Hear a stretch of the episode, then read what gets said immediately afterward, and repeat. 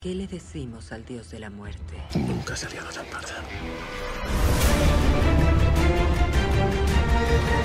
¡Vas a flotar! Creo que me apetece morir con dignidad. ¿Vuestra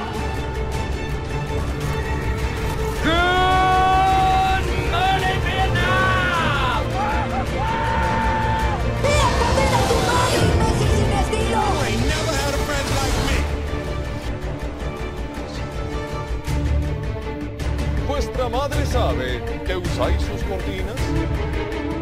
¡Bien, hijo de perra! Porque Mickey te ama. Eres un buen hombre. Nuestros cuerpos y corazones solo se nos dan una vez. Aquel que salva una vida salva al mundo entero. ¿Acaso no lo viste venir?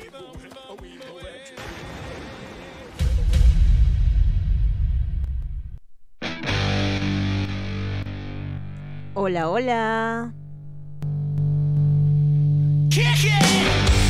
Muy bienvenido seas a una nueva edición de tu programa Plano Soundtrack, desde este espacio en el que vemos las cosas desde el plano soundtrack.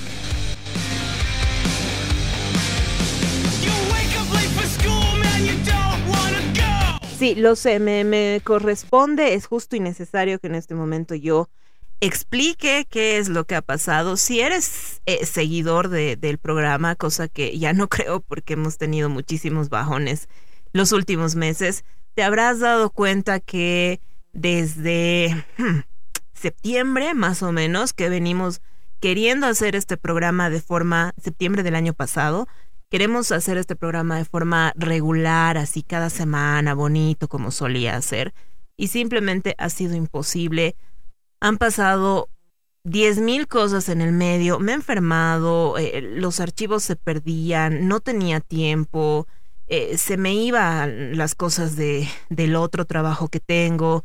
Entonces han habido demasiadas trabas que bajo la luz de, de la actualidad no parecen ser muy importantes, pero que en su momento sí han impedido que el programa se vaya haciendo cada semana. Y entonces en junio ya que estábamos cumpliendo un aniversario y toda la cosa, dije, vamos, ahora sí vamos a ponerle ganas y vamos a hacer las cosas bien. E incluso eh, armamos este nuevo proyecto denominado Score 5, precisamente para complementar todo lo que se hacía aquí en plano soundtrack. Pero... En julio he caído terriblemente enferma, pero así ya ya no más de, de, enferma, todas las enfermedades que me habían dado antes han quedado relegadas, han quedado eh, nada, son, nada comparadas con, la, con lo que me enfermé, con el grado de enfermedad que he tenido en julio. Eh, tenía muchísima fiebre, no me podía parar, a ratos no podía ni caminar, entonces ha sido muy, muy complicado. Por supuesto, hacer el programa. Alguna tarde me he podido levantar para editar algo eh, sobre Score 5 y ya, no, después no pude volverme a levantar de la cama. Así que, por supuesto, he tenido, ay, estoy, estoy, perdón. Ahora sí, por supuesto, he tenido muchísimos problemas para sacar este programa adelante. Y dije, ok, vamos a hacerlo como salga y si no sale nunca más, pues ya ni modo, vamos a ver cómo, cómo funciona esto, no vamos a forzar las cosas. Así que aquí estoy muchísimos meses después, como diría mi amiga Alexis en el intento mil ocho mil de sacar este programa al aire.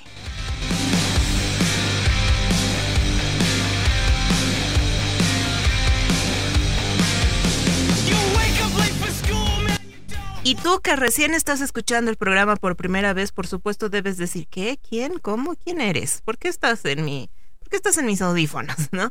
Bueno, me presento. Mi nombre es Joe García y cada semana, hasta hace un par de años, solía tener un espacio en el que te hablaba a ti de lo mejor del mundo del cine, de la televisión, algo de deportes y lo mezclaba con algo de música, muy buena música, de hecho.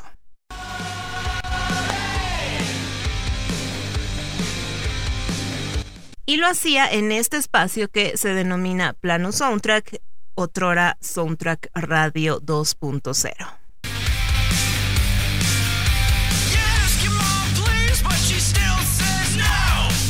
Y bueno, intentando nuevamente sacar este programa adelante, ya no digo más, ya no, ya no me voy a estar disculpando porque ya me he tomado muchísimo tiempo de mi aire, creo que ya he hablado como 10 minutos, así que vamos directamente a lo que nos compete. Por supuesto, seas bienvenido a este espacio.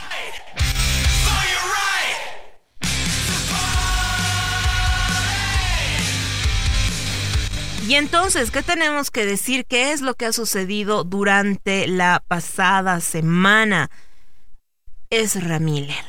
Desde hace un par de meses la, la palabra, las palabras, el nombre es Ramiller eh, se ha convertido en una fuente de memes.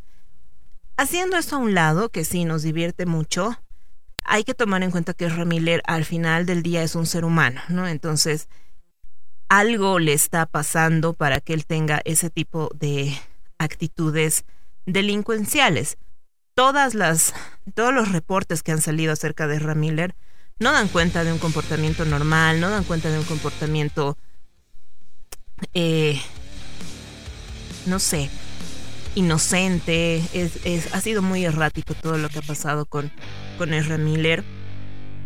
Y por fin hemos tenido, y bueno, todo esto, además de poner en peligro la integridad, la vida tanto del actor como de las personas que se le han cruzado al frente, ha repercutido, que tal vez es lo menos importante, en el mundo del cine, de las películas, concretamente en el asunto de The Flash, no se sabe si la película iba a seguir o no. A muchísima gente le ha llamado la atención el hecho de que, por ejemplo, con un Johnny Depp casi que no han esperado a que la, denuncia haya estado puesta por parte de su ex esposa y ya lo habían sacado de todo, ya lo habían cancelado de todo. Sin embargo, a Ezra Miller con tantas eh, actitudes que ha tenido y la cantidad de veces que ha violado la ley, todavía no habían cancelado The Flash. Tiene algunos bemoles el tema de, de Ezra Miller, considerando que era una película nueva, que no, no, había salido, bla, bla, bla. Igual sí, yo, yo también noto un poco de, de doble rasero en Warner, pero bueno, es Warner. Por cierto, Warner va a cambiar de administración, así que esperemos que las cosas mejoren en, en la administración precisamente de, de, la empresa. Pero bueno, Ezra Miller puso en, en peligro The Flash y más pena por, más que pena por Ezra Miller, daba un poco de tristeza por todos los involucrados en, en el film. Andy Muschietti había, eh, había contado a algunos protagonistas de la película de una manera muy, muy bonita, eh, muy entusiasta, que iban a ser parte de la película, y estaban todos muy emocionados y, e iba a ser una pena que todo ese trabajo se fuese al caño como lo que pasó con eh, la Batgirl Así que supongo, yo supongo, y esta es una teoría mía, exclusivamente mía, que el comunicado que le llegó a Variety, en el que, eh, que se supone es del representante de Ramiller, por lo tanto es la voz legal, digamos, de Ezra Miller, eh, es más una presión de, del, del, estudio por eh, tratar de limpiar un poco la imagen de Ezra para que la, la, película no se vaya tanto al caño, ¿no? Para que la película al final pueda salir, para que la película se pueda emitir.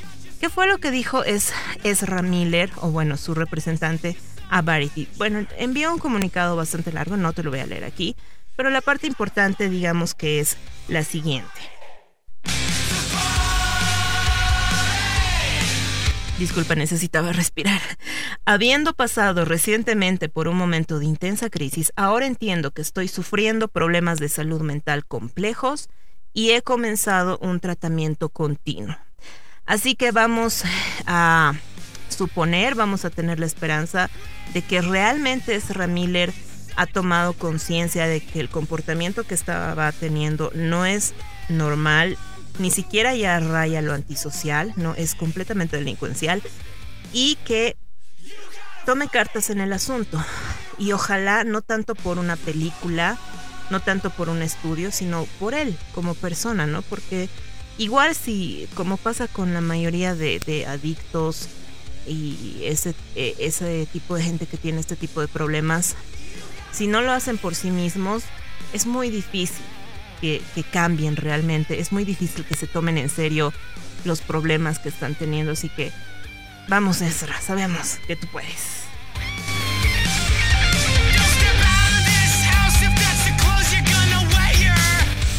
Casi en el mismo, casi en la misma línea de, de, de temas, la semana pasada tuvimos la pérdida de la actriz Anne Hedge, conocida por, por varias películas y por tener también una vida eh, algo tormentosa.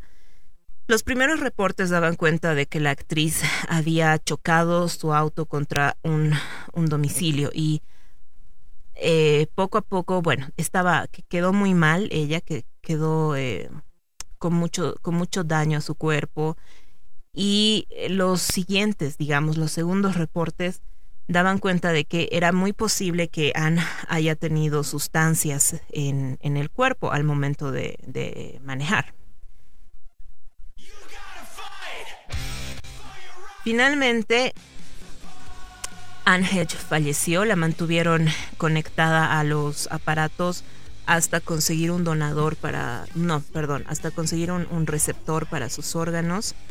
Eh, bueno, eh, no, no, era, no era una persona eh, que no pudiese, digamos, por, por sus condiciones, por los eh, vicios y enfermedades que había tenido, ella sí podía donar órganos pese a todo eso.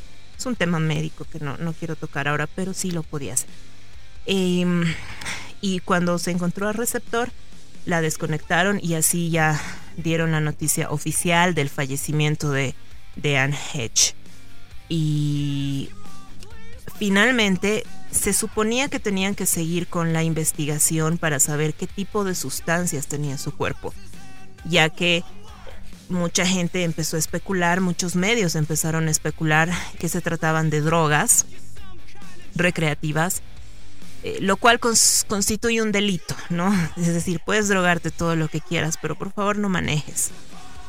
Y otros medios daban cuenta de que no eran drogas recreativas, sino más bien medicinales, eran sustancias que ella necesitaba para tratar algunos problemas mentales que tenía y se tenía que hacer una investigación al respecto, sin embargo se, desistió de ello y bueno, no sé, no sé qué tanto necesitemos llegar al fondo de esto, ¿no?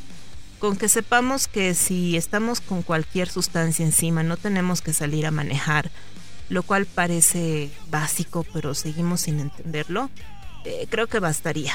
Así que nada, eh, así fue como nos despedimos de Anne Hedge.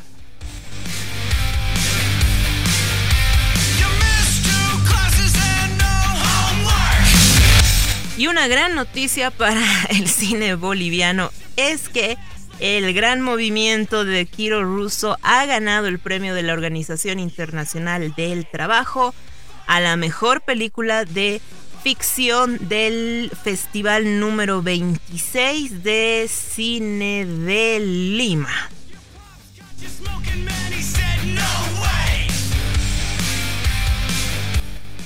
El director, Kiro Russo, no pudo estar presente en la ceremonia, así que envió un video bastante divertido, si quieres puedes verlo, en nuestra página de Facebook, Plano Soundtrack, así nos encuentras.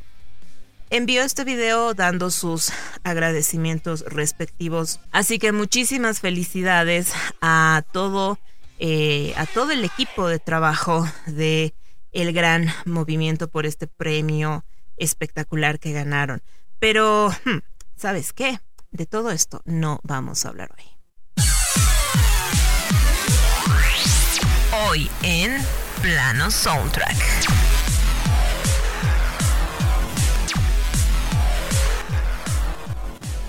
¿Y qué es lo que te preparé para esta semana en Plano Soundtrack? Bueno, sufrimos otra pérdida. Esta pérdida eh, también es un poco dolorosa porque no es una muerte natural, sino más bien provocada por una enfermedad. Pero vamos a estar hablando acerca del creador de Neverending Story.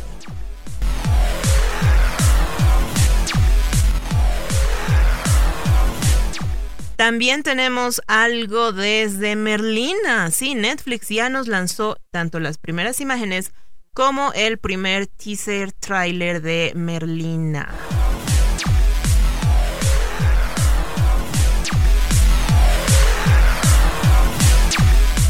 Ok, en este punto tenemos que hablar. Tendría que en el segundo bloque hablarte de alguna serie o alguna película que haya visto.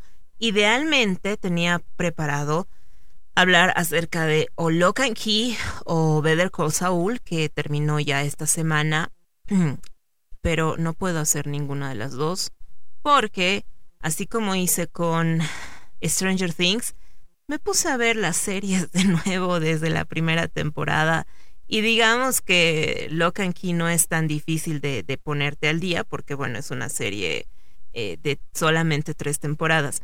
Sin embargo, Better Call Saul sí es un poquito larga, son, son varias, son cinco temporadas que hay, en las que hay que hay que ponerse al día, con las que hay que ponerse al día. Así que sigo en esos, sigo intentando terminar ambas series, sin contar que también al mismo tiempo estoy viendo The Sandman, que esa sí es mucho más cortita, esa sí debería haberla terminado primero, pero honestamente no me supe organizar en mis tiempos. Y también estaba viendo noticia de un secuestro y Under the Banner of Heaven de la serie con Andrew Garfield, así que tengo como siete series de las que te podría hablar y de todas te tendría que hablar a medias. Así que hoy no vamos a tener cine de tu vida, ni series de tu vida, ni nada de tu vida.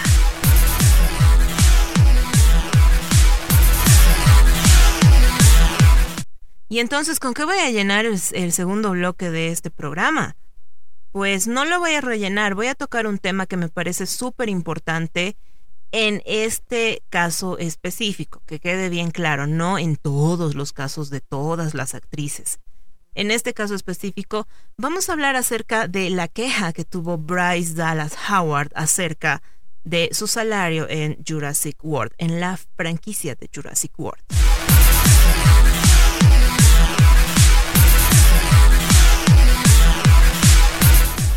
También en el segundo bloque te voy a estar presentando el resumen de nuestro Score 5 de julio. Como sabes, si es que lo sabes, tenemos un ranking en, plano soundtrack que denominamos eh, Score 5, en el que ponemos las canciones que han salido en películas, en series durante los últimos tres meses. Tú puedes votar a través de nuestra plataforma de Facebook por tu favorita y con eso es que armamos nuestro ranking denominado Score 5. Ya tenemos una primera edición, la edición de julio. Estamos en, eh, armando la, edición de agosto. Obviamente estamos a, a mitades de agosto, entonces vamos a tener esta edición a finales de este mes. Para lo cual también te pido que por favor vayas a votar a, nuestra, a nuestra página de Facebook. Y en el segundo bloque, antecitos de despedirnos, te voy a estar presentando ese resumen de Score 5.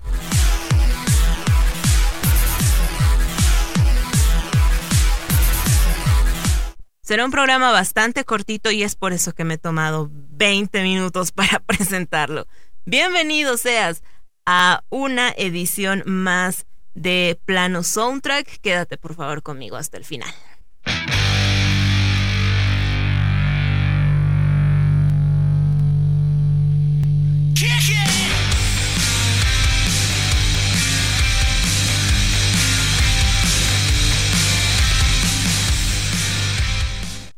Y bueno, ¿cómo vamos a abrir esta edición de Plano Soundtrack?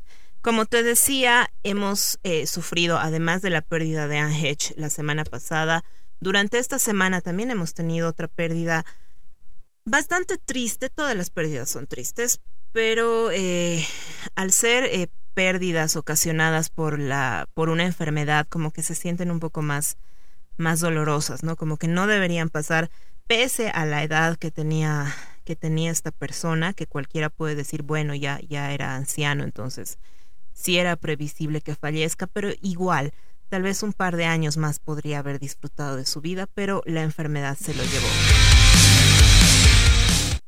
Durante las seis décadas de carrera profesional, el director alemán Wolfgang Petersen pasó de ser un amante del teatro en su natal Alemania, a uno de los realizadores cinematográficos más prolíficos de finales de los 80, de los 90 y de la primera década de los 2000.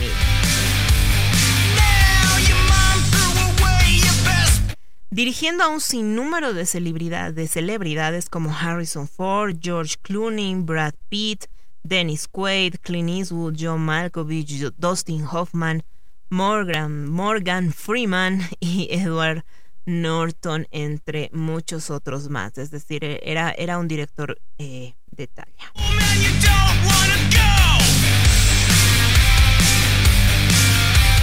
Lamentablemente, el pasado martes, Wolfgang Petersen falleció en su residencia de Brentwood, California, de Brentwood, California, víctima del cáncer de páncreas a sus 81 años mientras se encontraba en compañía de su esposa de hace medio siglo, María Antonieta.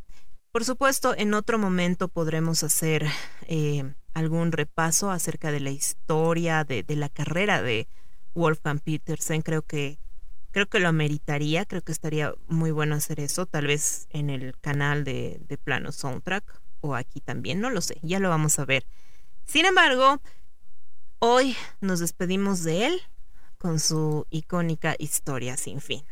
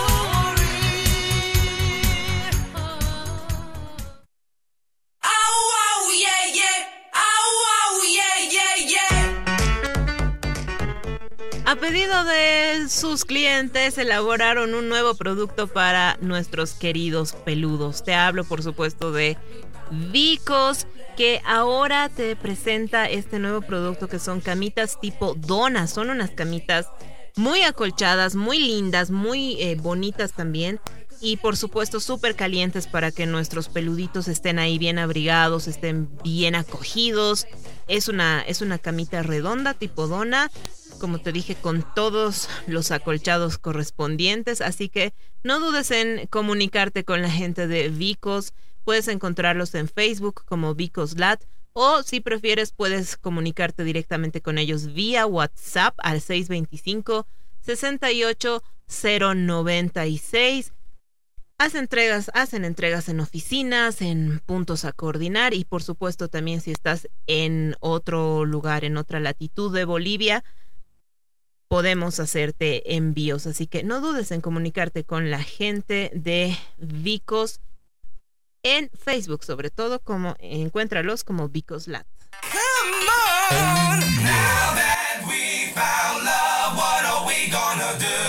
Continuamos con Soundtrack.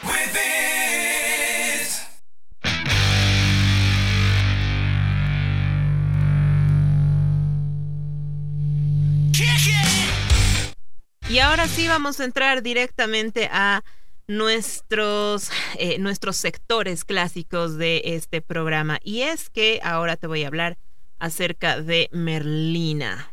Así es, Netflix reveló el primer teaser trailer de Wednesday, la serie live action basada en Merlina Adams, la famosa hija de los locos Adams. Este proyecto está dirigido por Tim Burton y va a contar con la joven Jenna Ortega como protagonista. En este adelanto se puede ver la caracterización de Ortega de 19 años con el look oscuro del reconocido personaje y algunos de los problemas que tendrá que enfrentar en su nueva escuela.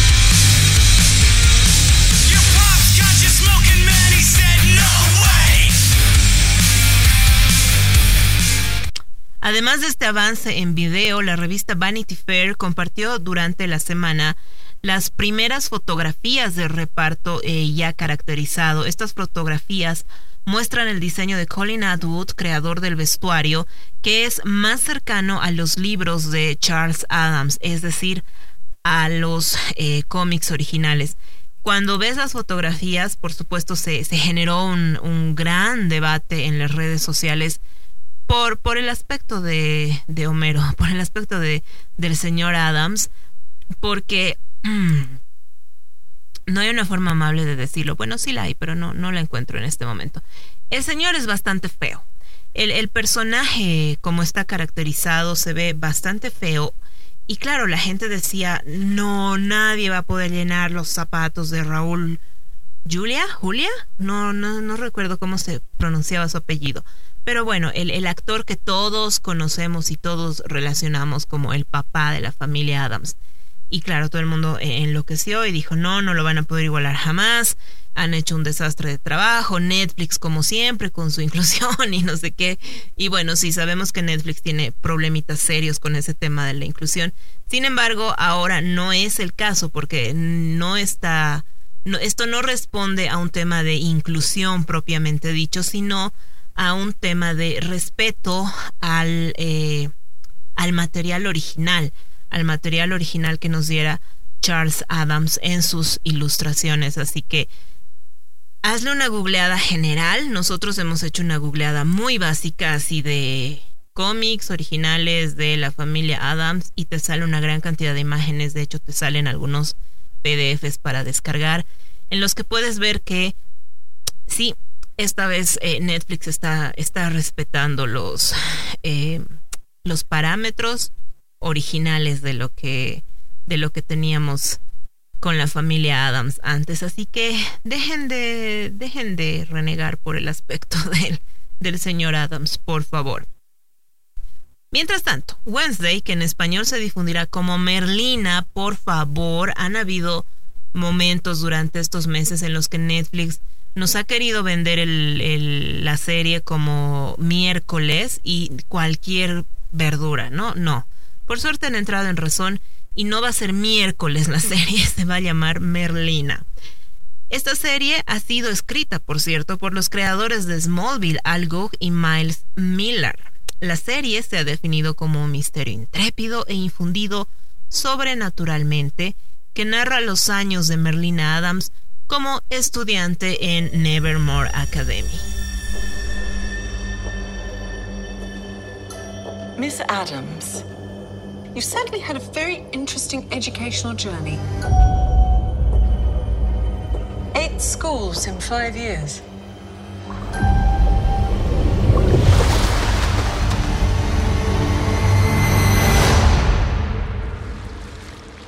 Hey, freak.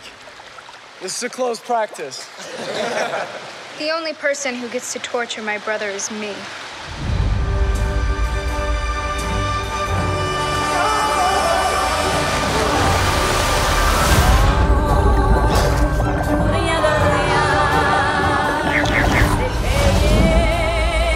Did the world a favor. People like Dalton shouldn't be allowed to procreate. Getting expelled was just a bonus. You or you love Nevermore. It's a magical place where I met your mother. The son I love. Finally, you will be among peers who understand you. Maybe you'll even make some friends. Want to take a stab at being social? I do like stabbing.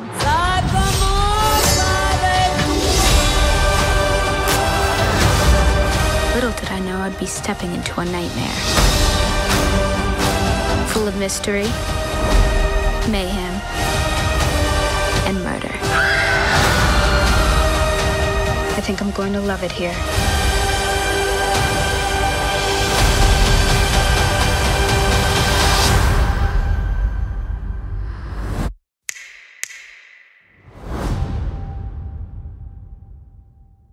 La serie también vamos a tener la participación de Gwendolyn Christie. Espero que hayas podido escuchar ese hermoso acento británico que tiene Gwendolyn. Y por supuesto también vamos a estar eh, disfrutando de la imagen de Catherine Zeta Jones como la mamá de la familia Adams, como Morticia. Así que creo que por lo menos podemos, podríamos estarle dando una oportunidad a esta serie dirigida por Tim Burton y que va a llegar en algún punto del 2022. Es todo lo que sabemos por el momento. Así que no vamos a ir con el tradicional, sino con esto.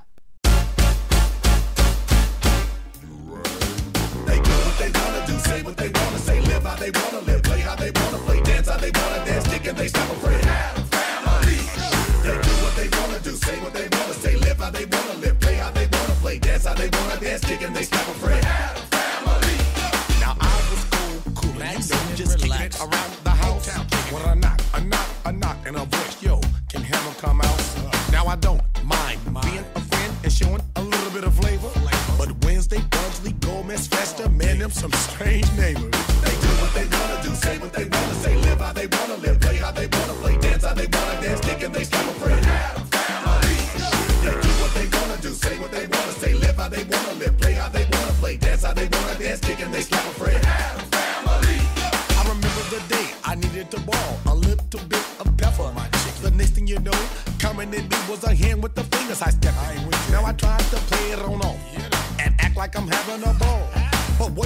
Yo, I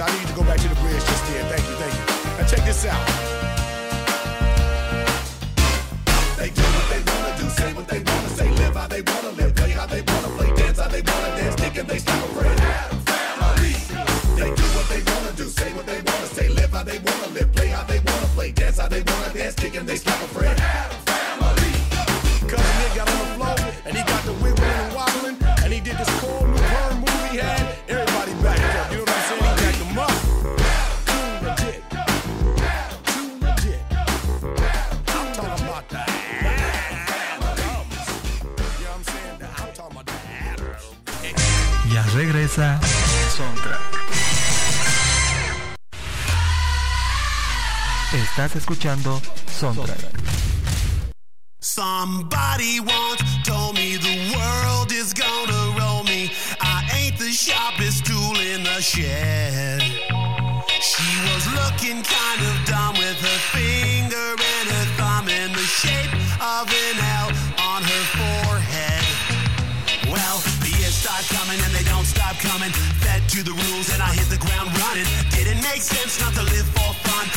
gets smart, but your head gets dumb. So much to do, so much to see. So what's wrong with taking the back streets? You'll never know if you don't go. You'll never shine if you don't glow. Hey now, you're an all-star.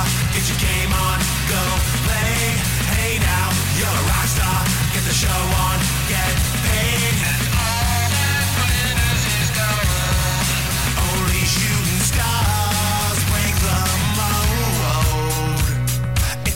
place.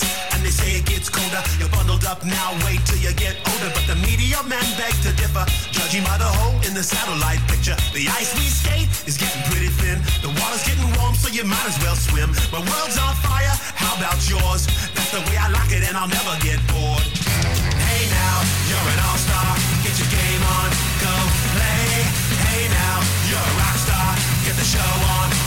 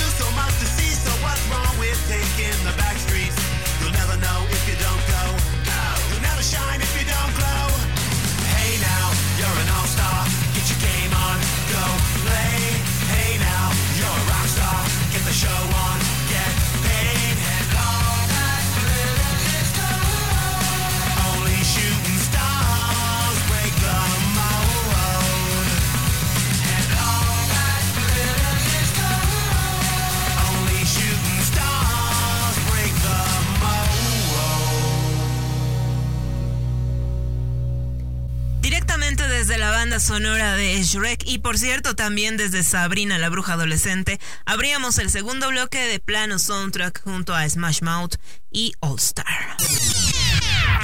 Más cine.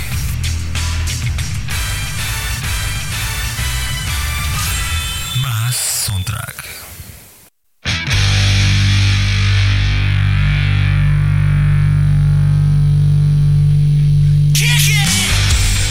Yo o al, ingresar al, a este segundo bloque grité mucho? Creo que sí, es que he movido un poco mi micrófono y me parece que eso fue lo que da la impresión de que estoy gritando realmente. Pero no, no estoy gritando. Así que vamos a iniciar nuestro segundo bloque de plano soundtrack. Permíteme ajustar algunas cosas por acá para que no te reviente los oídos y no me los reviente yo al editar esto. A ver, bueno, vamos a ver cómo sale. Como te decía en un principio, eh, hoy tendría que estar hablando acerca de eh, Lock and Key o Better Call Saul o en todo caso de, de, Sandman, pero no las terminé de ver, así que he decidido no forzar este, este espacio del cine de tu vida y tomar una pequeña noticia para eh, rellenar y que no este bloque no quede tan tan vacío ni no quede tan al aire.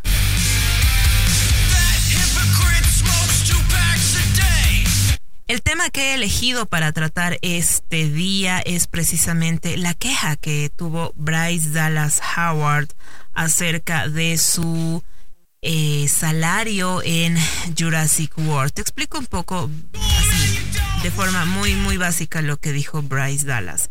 Bryce Dallas eh, se reportó que ella ganó una, una cantidad específica de dinero durante la película o al hacer las tres películas de Jurassic World. Ella firmó un contrato en bloque, digamos, eh, por las tres películas, lo cual es, es bastante normal en el, en el mundo del cine hollywoodense. Ahora ella, la actriz, ha salido a, quejarse y no puedo encontrar otro término porque según ella no ha ganado lo que ella merecía y ganó mucho menos o le ofrecieron muchísimo menos que a su coestrella Chris Pratt. Y claro, salió a relucir nuevamente este tema de la brecha salarial y no sé qué.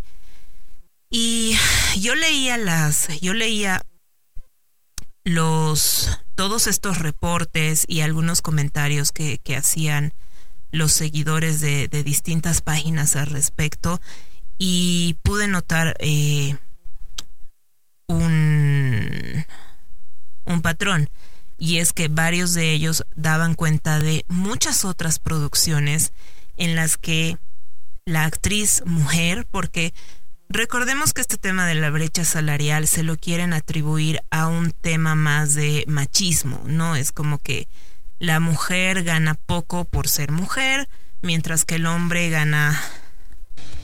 Me, me suena a no mereciéndoselo, gana más solamente por ser hombre.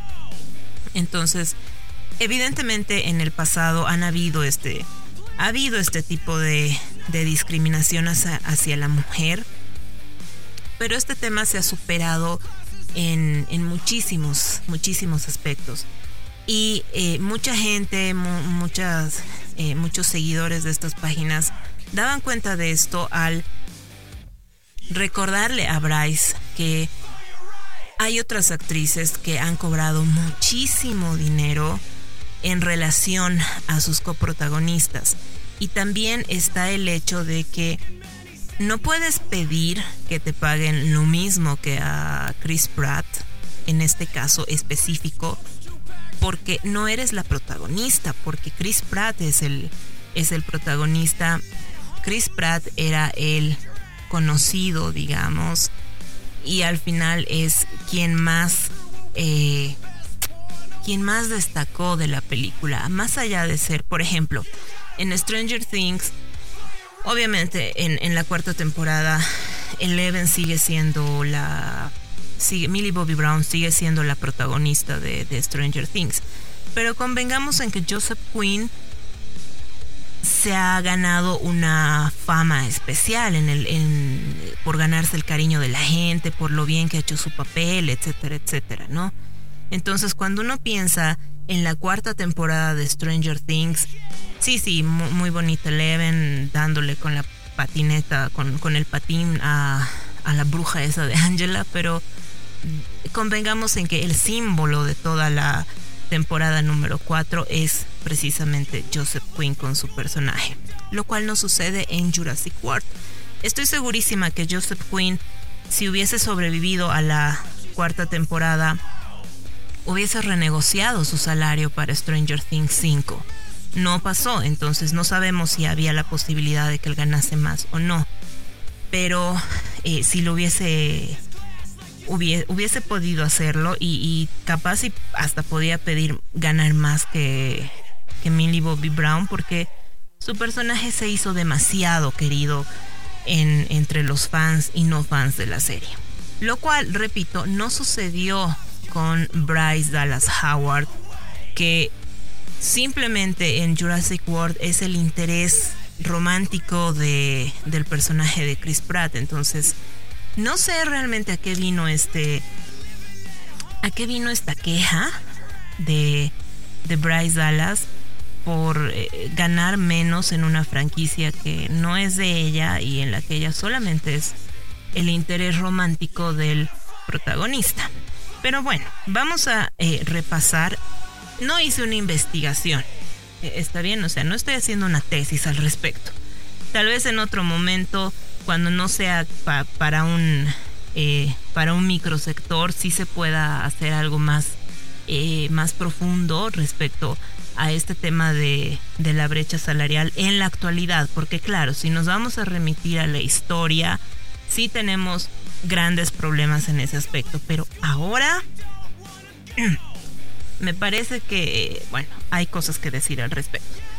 Por ejemplo, y siguiendo en la línea, voy a citar a dos ejemplos que citaron los lo, la, las personas que le corregían este, este hecho a Bryce Dallas.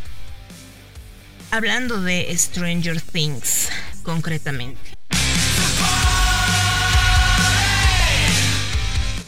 ¿Cómo estuvieron los salarios de los personajes de Stranger Things? Al respecto tenemos lo siguiente. Winona Ryder y David Harbour, quienes interpretan a Joyce Byer y Jim Hopper, son los que más ganan de todo el elenco. No, no ganan los, los niños. Aunque eh, Millie Bobby Brown ha conseguido negociar su salario lo suficiente como para llegar a, a ganar lo mismo que Winona Ryder y David Harbour. Harbour. Bueno, ambos, Winona y David, recibieron un pago de 350 mil dólares por episodio durante la tercera temporada de Stranger Things. Esto por supuesto es un aumento significativísimo teniendo en cuenta que Winona recibía 100 mil dólares por episodio durante la primera temporada y Harbour recibía 80 mil dólares. Ahora bien, cuando se habla de brecha salarial, no veo que la gente se haya quejado de que David Harbour ganase menos que Winona Ryder. Y claro, ¿qué es lo primero que va a saltar y qué es lo primero que van a decir absolutamente todos? Hey, Winona era la estrella de Stranger Things.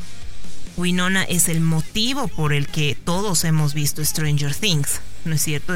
sí, sí, o sea, muy bonita la serie de Netflix y todo lo demás. Pero me parece que si Winona Ryder no hubiese estado presente en Stranger Things, no hubiese tenido el, el golpe de éxito eh, general que ha tenido en primera instancia la serie. Así que es obvio, Winona tenía que ganar más que David Harbour, que era prácticamente un desconocido. Pero vamos con los niños. En segundo lugar tenemos a Millie Bobby Brown, quien interpreta a Eleven en la serie, que fue quien recibió el aumento de sueldo más alto al ascender a aproximadamente 350 mil dólares por... Eh, no, en la tercera temporada ascendió su sueldo a 250 mil dólares por episodio en comparación con los 20 mil dólares por episodio que recibía en la primera temporada. En esta, en esta cuarta temporada, Millie Bobby Brown renegoció su contrato y ganó un total de 350 mil dólares por episodio. Por supuesto, Winona y David subieron su, su caché en esta cuarta temporada.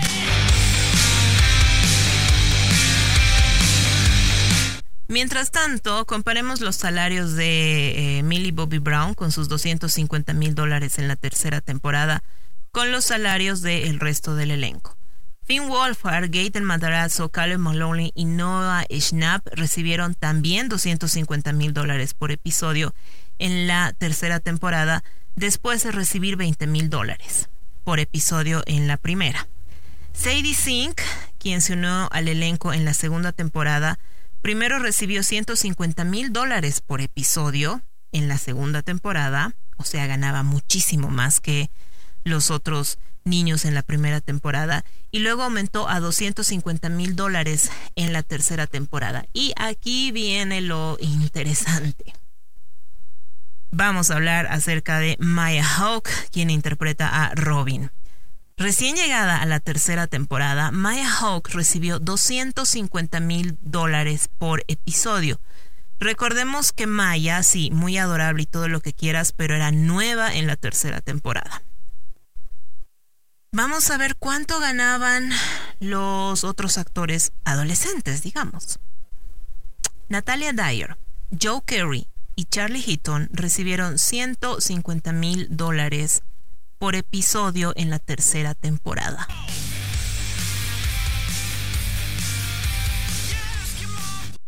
Tomemos estos números y díganme por qué nadie se quejó de que Maya Hawk, recién llegada, sin siquiera saber si su personaje iba o no iba a funcionar en la, en la serie, terminó ganando 250 mil dólares por episodio. Es decir, Maya Hawk, bueno, no Maya Hawk, Robin es más importante que Steve, porque podemos compararla con Natalia Dyer y con Charlie Heaton, que son personajes medianamente secundarios, si bien en la trama en sí misma, en la historia, tienen unos papeles muy importantes porque son prácticamente mm, más que Charlie Heaton, Natalia Dyer con Nancy, es prácticamente quien desentraña todo para que todos sepan por dónde caminar, por dónde ir. Pero de verdad me van a decir que Robin era más importante que Steve en la tercera temporada. Steve ya venía de ser completamente amado en la primera y segunda temporada. Entonces, no se explica por qué a Maya Hawk, siendo nueva en el elenco, le pagaron 100 mil dólares más de los que le pagaron a Joe Carey. Y en ese momento nadie se quejó. Nadie hizo eh, notar este tema de la brecha salarial. Y aquí sí tenemos un claro ejemplo de que se le pagó simplemente más por ser hija de, porque tuvo unos excelentes eh, agentes que, que, le hicieron eh, pagar muchísimo más dinero que al resto del elenco, o, qué fue lo que pasó ahí con, con Maya Hawk. Y bueno, la tercera, el, tercer ejemplo que utilizaron para eh, desarmar este este argumento de Bryce Dallas Howard acerca de la brecha salarial es precisamente lo que sucedió con Jennifer Lawrence en Los Juegos del Hambre, quien recordemos que en la primera película ganó poquísimo dinero, ganó miles de dólares. Sin embargo, cuando salió la siguiente película, cobró en millones de dólares, concretamente en la primera recibió 500 mil dólares por protagonizarla y la siguiente película que hizo logró cobrar 10 millones de dólares por su papel como Katniss.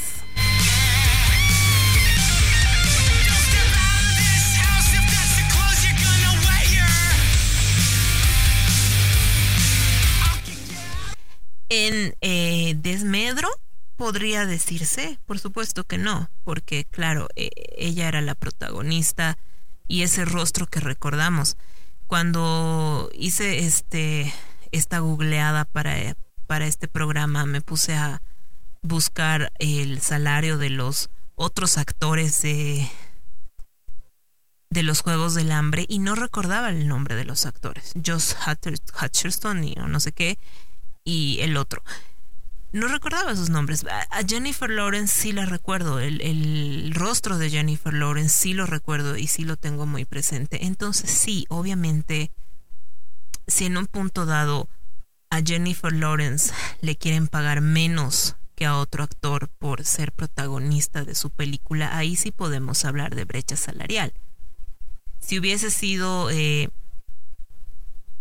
Chris Pratt el interés amoroso de Jennifer Lawrence en los Juegos del Hambre, aunque las edades no concuerdan, pero supongamos, y le pagaban más a Chris Pratt, ahí sí había una brecha salarial. Porque Jennifer es la protagonista y es el rostro de la película que todos recuerdan.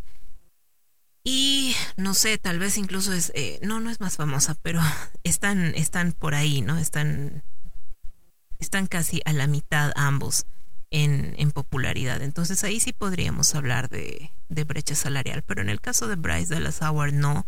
Ella no era conocida y ojo que tener un gran currículum no es ser conocida. Porque claro, Bryce Dallas Howard me parece que tenía más producciones tanto delante como detrás de cámaras que Chris Pratt a la hora de hacer Jurassic World, pero no era conocida.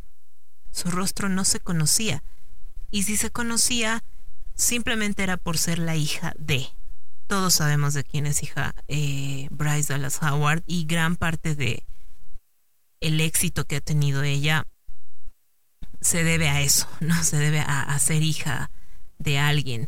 Después, por supuesto, en The Mandalorian y demás, nos ha demostrado que, que tiene la capacidad para, para dirigir, por ejemplo, y, eso nadie se, lo, nadie se lo quita. Tiene una gran capacidad. Los mejores episodios de, de The Mandalorian han sido dirigidos por Bryce Dallas. Pero su reclamo de Jurassic World como que no va, en este momento no va. Y por supuesto ella dijo, ¿no? Eh, Chris eh, me ayudó para que me pagaran un poco más, para que la brecha salarial entre él y yo no fuera tan alta, que no sé qué.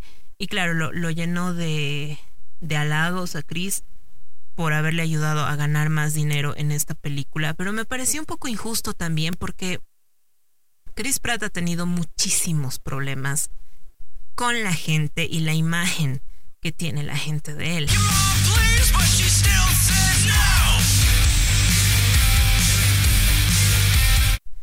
Es decir, poco menos lo han, perdón, poco menos no lo han acusado de ser eh, nazi a, Chris Pratt se, se, meten con su familia, no, no les parece ninguna de sus elecciones y, y son, son bastante fastidiosos con, con, Chris Pratt. Entonces, me parece que lo único que le quedaba al pobre era decir, sí, bueno, ya, si quiere ganar lo mismo que yo, no me importa, ¿no? Eh, por favor, páguenle, ¿no? Y ya, porque si se atrevía a no apoyarla, porque ni siquiera es que no te metas, ¿no? Ni siquiera es que en este caso él tenía la opción de no meterse en el asunto y que se arreglen entre producción y Bryce Dallas Howard, sino que si él no se metía, si él no hablaba por la mujer y bla, bla, bla, hubiese salido como, ah, claro, este que es un machista, que vota por Trump y que es republicano y no, no lo quiere a su hijito y no sé qué, y hubiese sido un problema más de todos los que se carga Chris Pratt por esas cosas que tiene la gente que, que, suele no tener vida. Así que, nada, en conclusión, que he hablado mucho también, eh, me parece injusta la demanda de Bryce Dallas Howard. Cuando seas la protagonista seas quien más tiempo tiene en pantalla, seas quien más trabajo haga, más allá de correr, eh, pide el salario que, que crees que te merezcas. Pero eso de comparar tu salario con el de tu compañero directamente, quejándote porque él gana tanto y tú no, me parece no solo eh, inadecuado, sino desleal y, y hasta poco profesional, incómodo para el compañero favorecido, entre comillas. No sé, no me parece de muy buena compañera eso. Pero bueno, Chris es, es un tipo adorable y y supongo que trato de tomársela con soda.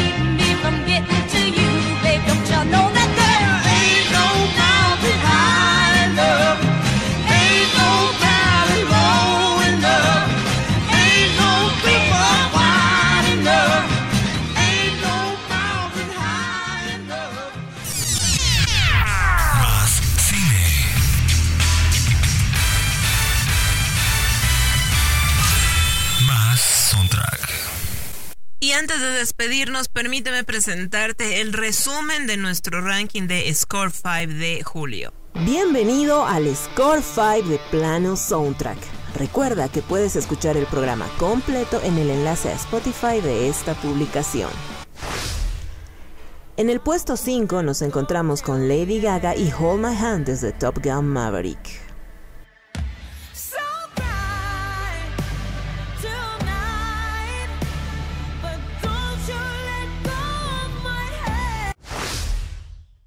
La grada 4 viene junto a David Bowie y Starman desde el tráiler de Lightyear.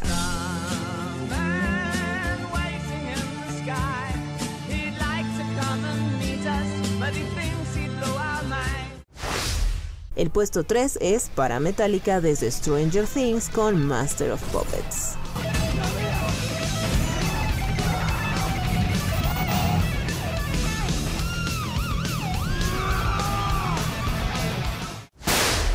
Y en el escalón número 2 nos encontramos con Kenny Loggins y Footloose ensayando los pasos que nos enseñaron en The Umbrella Academy.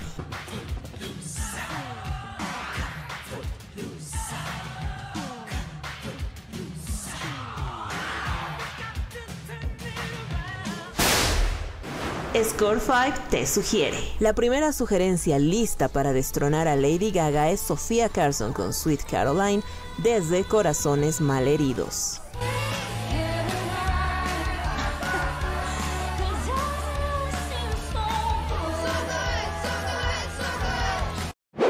También desde Purple Hearts nos encontramos con la segunda sugerencia, Come Back Home, nuevamente Sofía Carson.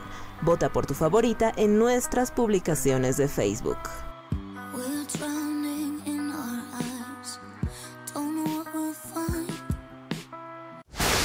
Y la dueña absoluta de la preferencia de la gente en julio 2022 es sin duda alguna Kate Bush con Running Up That Hill.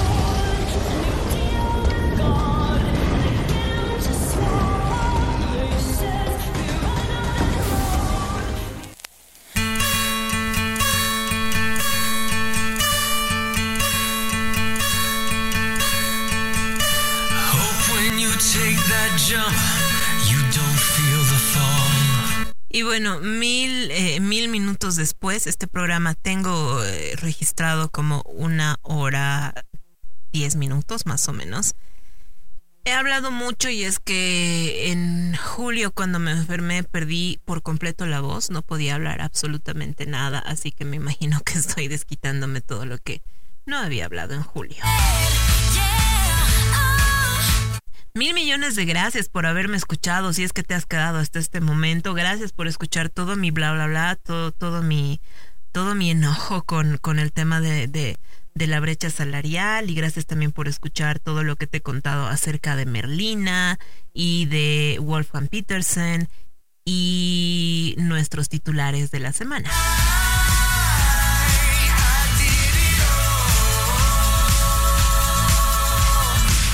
No me queda nada más que decirte en este momento, más que muchísimas gracias por haberte quedado hasta este minuto.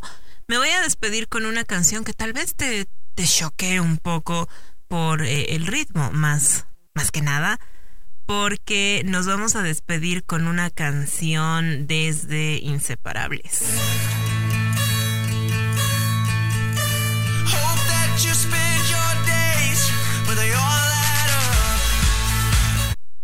Esta película que está protagonizada por Rodrigo de la Serna, quien nos, nos hace una interpretación pero espectacular de una canción muy conocida, muy popular, pero que con el toque de Rodrigo de la Serna ha quedado diez mil veces mejor. Así que estoy segura que la vas a disfrutar muchísimo, vas a disfrutar muchísimo esta versión.